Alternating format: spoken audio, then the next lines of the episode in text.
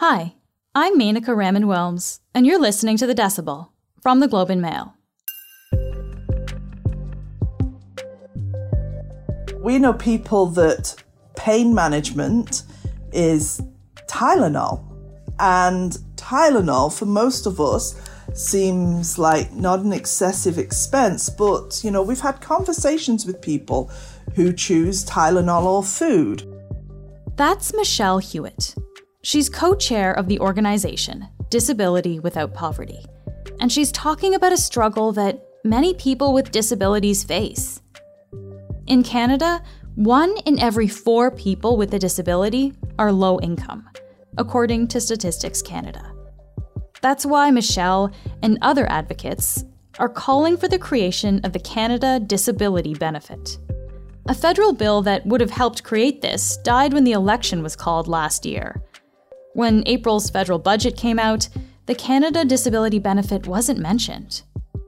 But on May 26th, Carla Qualtrough, Canada's Minister of Employment, Workforce Development, and Disability Inclusion, said the Liberal government plans to table the legislation again before the end of June. If that happens, it's good news for advocates like Michelle Hewitt. Today on the show, Michelle will walk us through why this bill is needed and why it's important to hear from the disability community about the hidden costs of accessibility. This is The Decibel.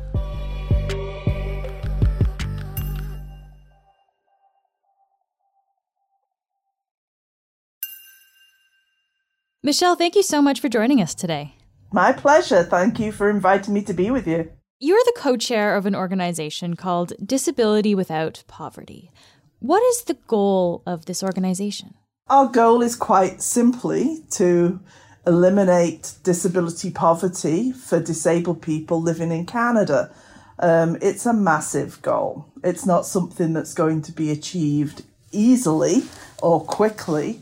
And so our first goal is to get something called the Canada Disability Benefit um, passed through legislation and established so that it is paid into the pockets of disabled people as quickly as possible. Hmm and we will definitely get to that legislation. But but first, I want to ask you about something that often comes up in conversations about about disabilities, and and it's something called the spoon ah, theory. Uh, yes. Can can you tell us? Yeah, what is what is the spoon theory, Michelle? Yeah. So I'm a woman with multiple sclerosis, and and you know my MS is aggressive and advanced. And so I am one of the people that the spoon theory really applies to on a daily basis.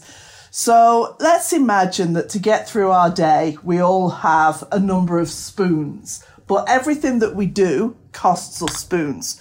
So somebody who's not disabled may have a hundred spoons in the day. Having a shower may cost them one spoon. Getting dressed may not even cost them a spoon. Um, disabled people may start the day with eight spoons or four. And getting out of bed and getting dressed may take, you know, two or three of those spoons. And so mm. that we have very little energy left to do anything else in the day. So I'm somebody that's only out of bed for about six or seven hours a day because my spoons get used up quite quickly. But to put that in the context of disabled people who live in poverty, a lot of their spoons are used every day on dealing with that, dealing with the you know, effects of, of poverty. So the substandard housing they may be in, um, thinking of paying for bills, how they're going to access medical treatment, um, all of the things that that cause stress and take up spoons. So this is the spoon theory is really like a representation, I guess, of how much energy it can it can take to do normal tasks. And for someone who's got just it just takes more energy essentially to do kind of the standard things that some of us might not necessarily think about then.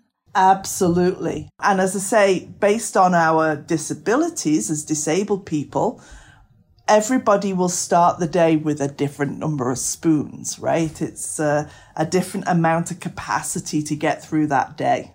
Hmm. So, a few months back on the podcast, uh, in December, actually, we had a community organizer and, and author. His name was Al Etmanski, who spoke on the podcast. And he was talking about something called a Canadian disability benefit. At Disability Without Poverty, we use the 40% number. We've been doing some poking around with Stats Canada and with the Federal Public Service, and uh, that leads us to believe that it could actually reduce poverty overall in Canada by as much as 50%. So, yeah, that 40 to 50%, it's astounding, isn't it? What does that mean? What is that? So, back in September 2020, the throne speech announced that there was going to be a Canada disability benefit modelled on the guaranteed income supplement that goes to seniors who are low income.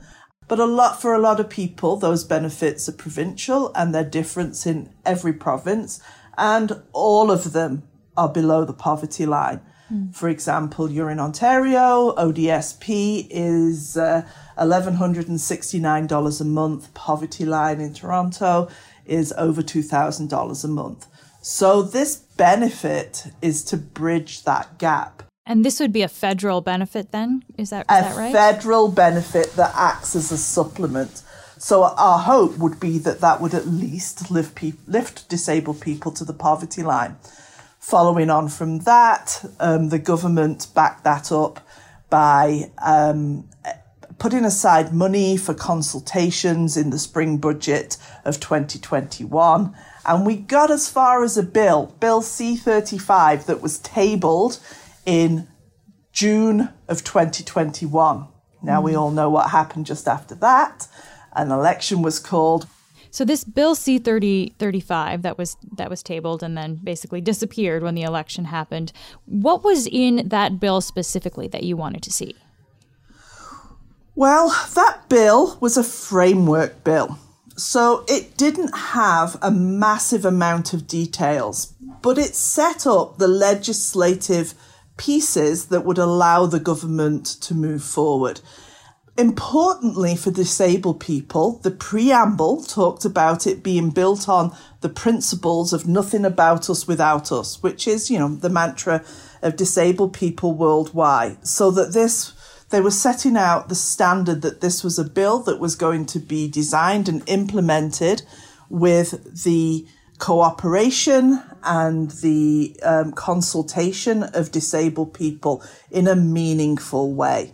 So that part was important. But when it comes to details, you know, who gets it, how much, how often, all of those pieces that are crucial, um, those are being left to be developed in regulations. Hmm.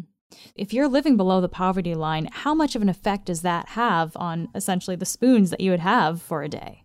So, the spoons that you have in that day, um, used up pretty quickly when the stress of dealing with poverty is in place. So, for example, we know people that pain management is Tylenol. And to be able to afford Tylenol for most of us seems like not an excessive expense, but you know, we've had conversations with people who choose Tylenol or food, right? So it's not just the, deci- the, the actual action, it's the decision that goes into that. Am I going to have healthy food to eat? Because, you know, if you don't have enough and you don't have healthy food, then your body and your brain isn't in a good place to deal with all the ch- other challenges that you're dealing with. So those spoons start to disappear quite quickly. You know, we see our bodies that as having the capacity to live those lives in the ways that we want it to be lived. However, our bodies are vulnerable, right? And uh, the vulnerabilities are highlighted when our disability intersects with other things. Um, and poverty is a major, major one of those. That uh, we also know that being disabled simply costs more than not being disabled. Hmm. Some people might say because everything is costing so much more these days, there are a lot of competing priorities for the government to spend money on. What would you say to someone to about why we need to to spend money in this way as as opposed to something else? So here's here's the thing. If you give disabled people who are living in abject poverty money, what are they going to do with it? They're going to spend it. So every dollar that goes back, that goes into the hands of disabled people is going to be spent immediately on lodging and food and all of those sorts of things. So putting money into the hands of disabled people is actually supporting our economy because it's the money is going straight back into it. It's supporting local businesses because, you know, we often can't travel around our communities very much. And so we like to support the places that are closest to us. And so therefore it means that we're just, you know, we're continuing that cycle of the economy of, of money being fed back into it. Disabled people contribute to our society in so many ways and simply do not deserve to live in these levels of abject poverty. What benefits are available to Canadians right now? So we can break it down, I guess, federal level and then provincial level. Let's start with the federal. What's what's what's out there right now? Right. So there is something called the disability tax credit, um, which is an an addition to your personal tax code, your personal tax limit. Unfortunately, you have to earn money to be able to get that back. So it's not refundable. So for people living in poverty, that's not necessarily for those. So that, but that is one program that we have, Canada Pension Plan Disability. So again, that's something that um, if you acquired your disability, you are more li- likely to be able to access that because you have paid into it, right? You've paid your CPP contributions. The maximum that of that pays out at the moment is roughly fourteen hundred dollars a month, and the average is around thousand dollars. So, you know, Canada has fifty-two poverty lines at the moment because of the way we measure things based on communities. Most of our metropolitan cities, that poverty line is just over two thousand dollars. Mm. The majority of disabled people who get a benefit receive it from their province or territory. In most provinces and territories, there is an allowance that is called different names, but is a disability allowance. As I've already mentioned, ODSP, um, 1169, and I'm sure those of you living in Ontario, I hope you're hearing a lot about that at the moment because you're in election time, and you know mm. we're hoping that that things happen there. I'm in BC. It's 1358 and 50 cents. The Atlantic provinces don't actually have separate disability benefits.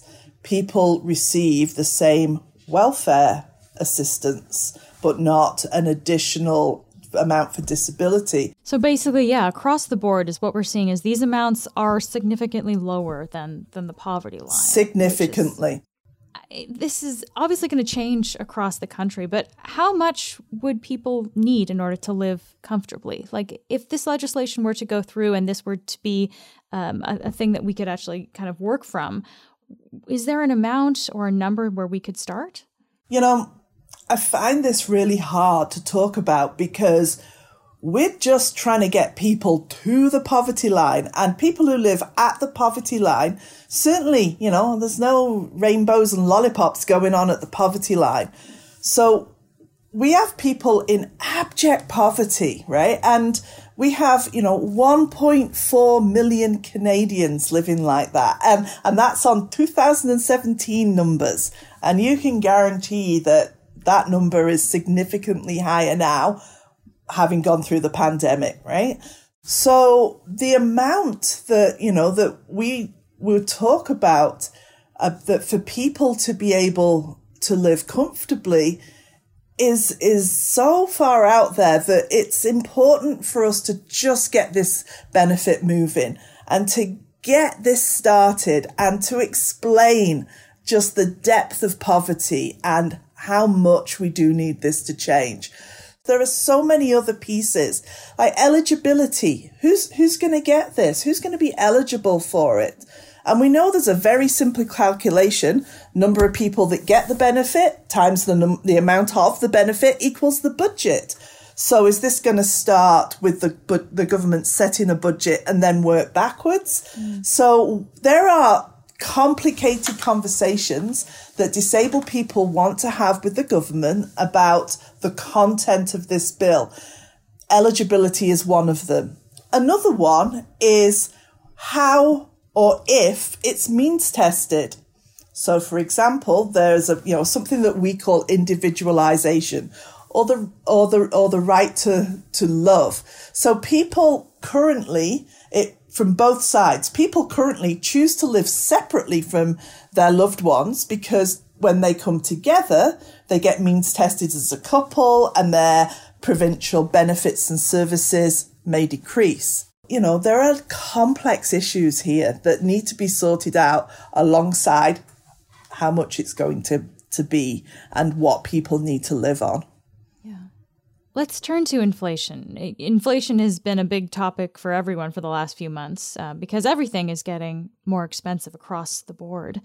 How is this affecting people in the disabled community specifically, though, in, in ways that it might not affect other people? our benefits are so far behind and they're not index linked. So, you know, no increases as a as just a as a regular matter of course means that that money just diminishes every day. Hmm. Aside from that, you know, housing is such a huge issue and the ability to find somewhere that meets your needs as a disabled person if you're in a wheelchair, you have mobility challenges that, uh, you know, that um, you need to have a certain place that you live or that you need to be closer to the resources that because, you know, you don't drive and certainly with the price of gas, you can't afford to drive. So the domino effect of poverty for disabled people is that all of the things that we access that were hard to access in the first place now become even more difficult. Just lastly here, Michelle, um, you you obviously are doing a lot of a lot of work on this front. Uh, do you find it a balance to to make sure that you are, I guess, you know, rationing out your spoons accordingly to make sure that you're taking care of yourself at the same time as you're doing all of all of this work, which does take. I mean, this is this is hard work. It's a lot of energy. Yeah, as I mentioned to you, I'm only out of bed six or seven hours a day. I was a school principal, and when that career was brought to an end by MS, I, I, I really had to think about how I can use the small amount of time I, I have in in the day. And I've, you know, I've been an advocate. I've this I've been disabled for 14 years now, and I've I've been an advocate for probably you know one way or another for the last 10 years. And um, I recognize I approach, you know, my life with a certain amount of privilege. And as a, as an educated white woman, it allows me to talk to people like you to represent the, the views of others who don't necessarily get to explain how their life is, is, is going for them. But yeah, I, it, I have very few spoons in a day and, uh, I'm using a few of them right now as I talk to you. Well, Michelle, thank you so much for taking the time to, to be here and, and to, to speak with me. And I've appreciated it so much. Thank you very much. When we reached out to the Ministry of Employment, Workforce Development and Disability Inclusion, they sent us a statement which said, in part, that Minister Qualtrough is, quote, working with the provinces and territories to ensure that the Canada Disability Benefit will increase the monthly income of Canadians with disabilities living below the poverty line and not negatively impact entitlement to other programs and services. That's it for today. I'm Menaka Raman Wilms. This episode was produced by Emily McPhail. Our producers are Madeline White, Cheryl Sutherland, and Rachel Levy McLaughlin. David Crosby edits the show. Kasia Mihailovic is our senior producer, and Angela Pacienza is our executive editor. Thanks so much for listening, and I'll talk to you tomorrow.